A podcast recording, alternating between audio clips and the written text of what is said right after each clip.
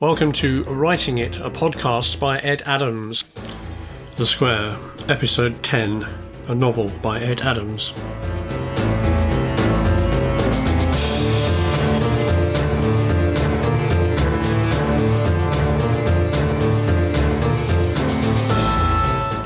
Truck 1 Ghaly Yassim was thinking back to the first news of the destroyed truck. Most of the conversation was recorded and he was playing it back for the fifth time, trying to find any new meaning in it. Something has happened, said Ghaly Yassim. We have lost contact with the first truck. The destruction of the truck had been fast. It has created a lot of noise, even more because of the subsequent explosion in midair of the attack helicopter. Al Akhtar had used their normal procedures to send the two trucks out by different routes. In practice, Al Akhtar had no idea about what had been happening, or that they were down to one consignment. This would change in the next couple of hours when the truck missed its call in time. The other truck containing the second consignment was still on its longer journey to London, England. Al Akhtar's control centre was in the desert along a trail that branched from Egypt 75, which led to Abu Simbel, the makeshift centre included a neglected airstrip. They could land a medium sized plane, had a helicopter port, and also several tin sheds, which could be used to store trucks and other vehicles and armaments. They were also within easy reach of the main Abu Simbel airport, which gave them access to main routes. Al Akhtar devised a safety protocol for the trucks to call in at two hour intervals to allow an update of their position to be tracked the next checkpoint time arrived, and the London bound truck called in and noted that all was okay.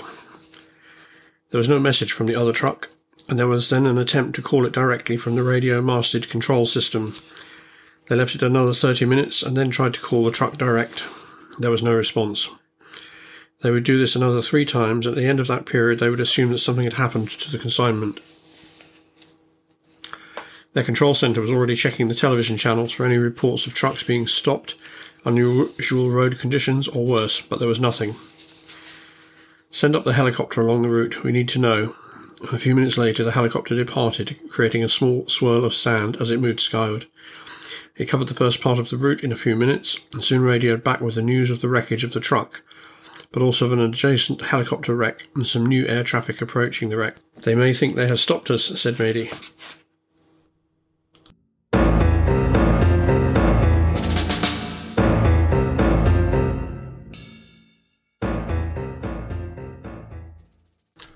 Part 2 Three weeks ago. Ashford. Ashford, Kent, Channel Tunnel Station. It was the stopping point for the white van containing the cases being driven from the dilapidated houses in Hoxton, London. The driver of the van and his passenger had been hired to convey the cases to Ashford, where they would be swapped into a large truck for the rest of their journey. The October rain from London seemed to have swept across the whole of the south of England, as Alan drove and Dave sat in the passenger seat. They talked to begin with, but then fell silent as each were caught in their own thoughts before the drop off. This was an expensive piece of ferrying for their clients, but there was always a chance that something would cut up rough when they got to the drop off point. They'd been warned not to bring anyone else along, and had decided that it had little choice but to obey. They had worked for the same Arabs before on a couple of smaller deals and had found them to be reliable and to always pay without asking questions. Alan, the driver, and Dave, his passenger, knew that they were moving the cases to another vehicle and drove to the appointed rendezvous. They were punctual and noted a huge Scania articulated truck already parked in the lay-by behind a black Mercedes with blacked out win- black windows. Two men with Middle Eastern looks and beards were standing by the cab of the truck. One wore a black t-shirt, the other was in a green jacket. The third man was sitting in the truck's cab, which had Polish number plates on the cab and what looked like Dutch plates on the trailer. Dave jumped from the van into a slightly crunchy road surface in the lay-by. As he looked around, he realised that he didn't know the men who he was being asked to meet. Guys, we're here, called out Dave. Who's in charge? As he looked around. With a whirring sound, a back window in the Mercedes ran down and a third Arabic looking face peered out. Do you have the cases? he asked. Six cases, answered Dave. Everything's here. Let's check, responded the guy in the black t shirt as he pulled the door of the van open and pulled the first case forward. The second man pulled open a large hull door like a military kit bag. As the first man opened the cases, he handed the envelopes individually to the second man and they counted them into the holdall. Despite the rain, the envelopes were counted as they were transferred. Six cases with ten envelopes in each. There's only 59, called the Arab with the black t shirt. Are you sure? said the man in the green jacket. Count them again. The van driver and his passenger looked at each other. They had worked together a long time, and neither of them would double cross the other. We don't have any other envelopes, said the driver. The three Arabs briefly conferred. There is an envelope missing, repeated the Arab with the black t shirt. The Arab in the black Mercedes called out something else. The driver and passenger looked at one another, worried now that something bad was about to happen. You have two days, said the black t shirt. We don't care what has happened, but you will find the missing package. It is essential that we retrieve it. As good faith, we will still give you the money minus 50%. You'll get the rest minus 10% when you provide the missing package. Please do not fail. It will be very unpleasant for you and your families. You have 48 hours. We will meet here again at the same time. Do not fail and do not think you can walk away from this commitment. The Arab in the green jacket moved to the trunk of the Mercedes and lifted a briefcase, which he carried to Dave. He briefly flicked it open. You'll find half of the money here, he said, and flipped the two catches of the case to reveal the money. There seemed to be a lot of cash in the briefcase, and Dave briefly flicked through a couple of the stacks and noticed that they all looked like used notes, too. Thank you for this first payment, he said, and scooped the case so that he and Alan could move back to the van. He nodded to Alan, who swung back into the passenger seat they started the engine and pulled back onto the busy road. Dave and Alan had just received £300,000, which was exactly half of the 600000 they had expected. It was still a considerable sum, and they knew it would get very nasty if they tried to argue about the rest. They were really small time criminals, and the job they had been given was essentially the delivery of the six cases. They had considered this easy money, but were now concerned that things were getting complicated. Dave, do you think that the drunk could have taken an envelope? Alan asked as they thought over what had happened. They'd been professional about counting the envelopes when they'd been given them in the first place, and had kept the six cases under watch at all times except briefly when they were transferring them to the hideout in the current van. The only time we didn't have the full set in sight was when we were clearing up at the lockup, said Dave. The envelope is either here or one of those squatters has it, he said, referring to the drunken guy who had been loitering at the squat. OK, said Dave, we'd better go back to the lockup check that we've not done anything stupid, and find that guy that probably has.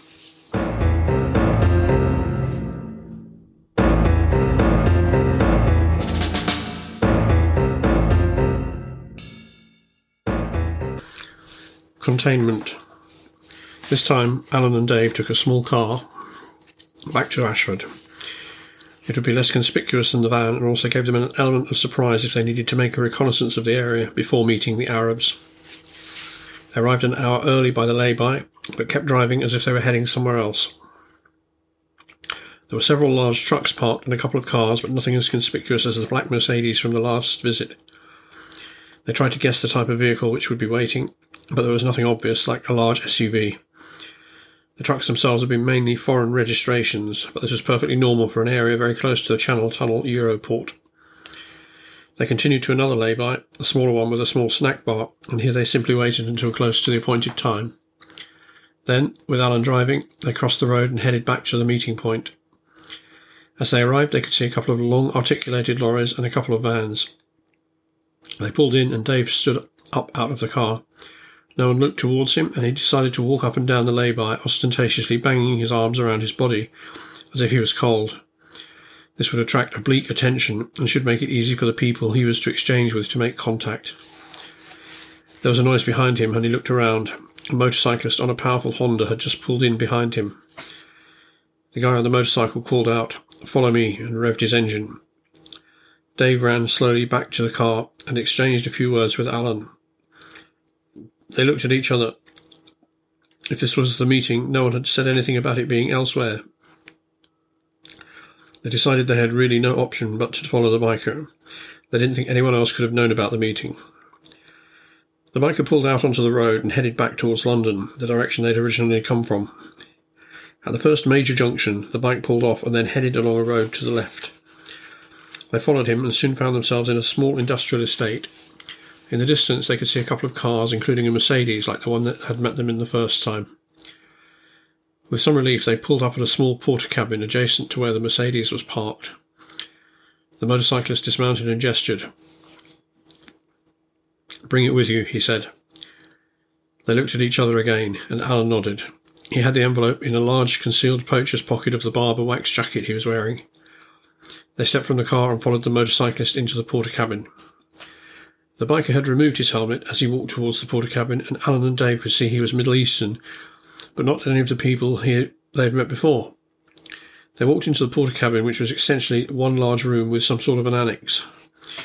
Inside there were two other people, both seated. Welcome, said the biker. Hand over the item and you are free to go. So why did you bring us here? asked Dave. Containment, said one of the seated men. If you've cooperated, there'll be no problem. If you've not, then we have some privacy. Alan called out. I'm going to reach into my coat to get it. One of the two men seated stood up as Alan said this. Slowly, he said.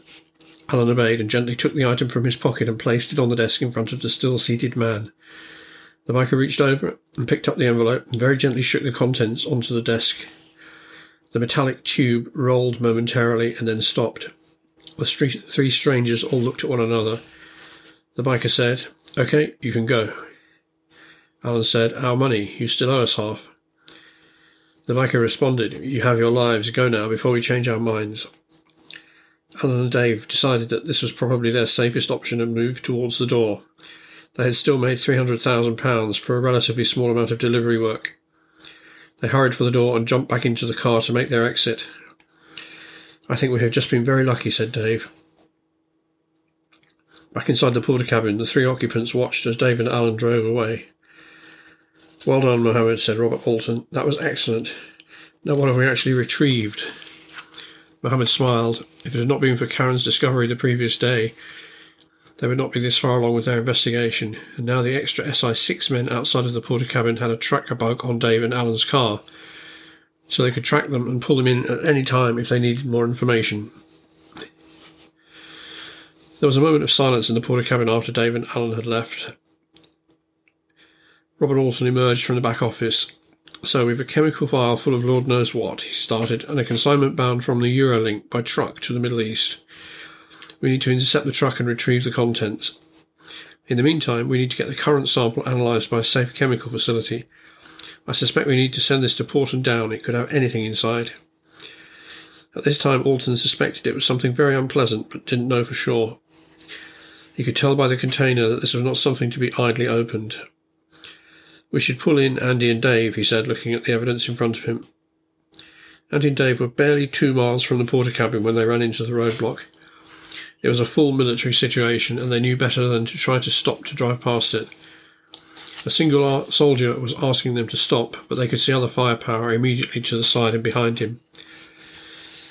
What seems to be the problem? asked Alan.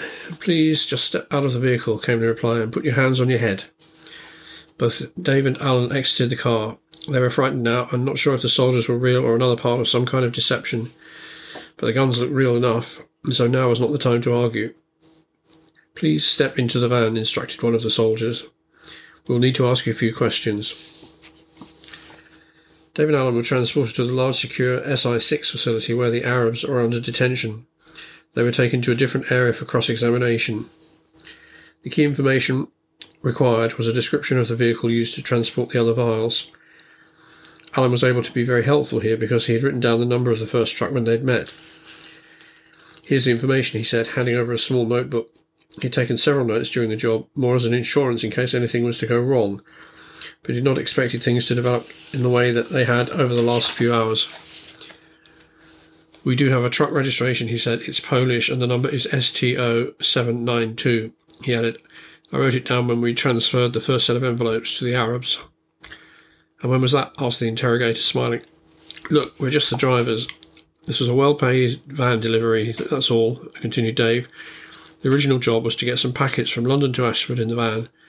Somehow one went missing and we had to go back for it. The first exchange was yesterday. We were given 24 hours to put it right, so we drove back to London, found the missing package, and returned. Dave looked earnestly at his interrogator. Really, that's all I know. The interrogator looked at Dave. The room was wide for sound and vision. He said to Dave, and the cameras. Okay, I'm going to go outside for a few minutes. Is there anything we can get you? What, like a coffee or something? asked Dave. Am I going to be here much longer? I'm afraid so, answered the interrogator. Actually, I don't think you'd last very long outside at the moment. Dave looked concerned. What about Alan? he asked. When can I see him? The interrogator looked at Dave. I'll see if I can get you some coffee, he replied. Outside, Robert Alton and Mohammed had already compared the stories from Dave and Alan. They were almost word perfect, except that Alan didn't know the truck registration. Small time, said Alton, and they seem to be telling the truth. Mohammed nodded. The truck registration is a lucky breakthrough. Yes, we're on to it, replied Alton, although they must have done a switch by now, either in the tunnel or as soon as they got to France.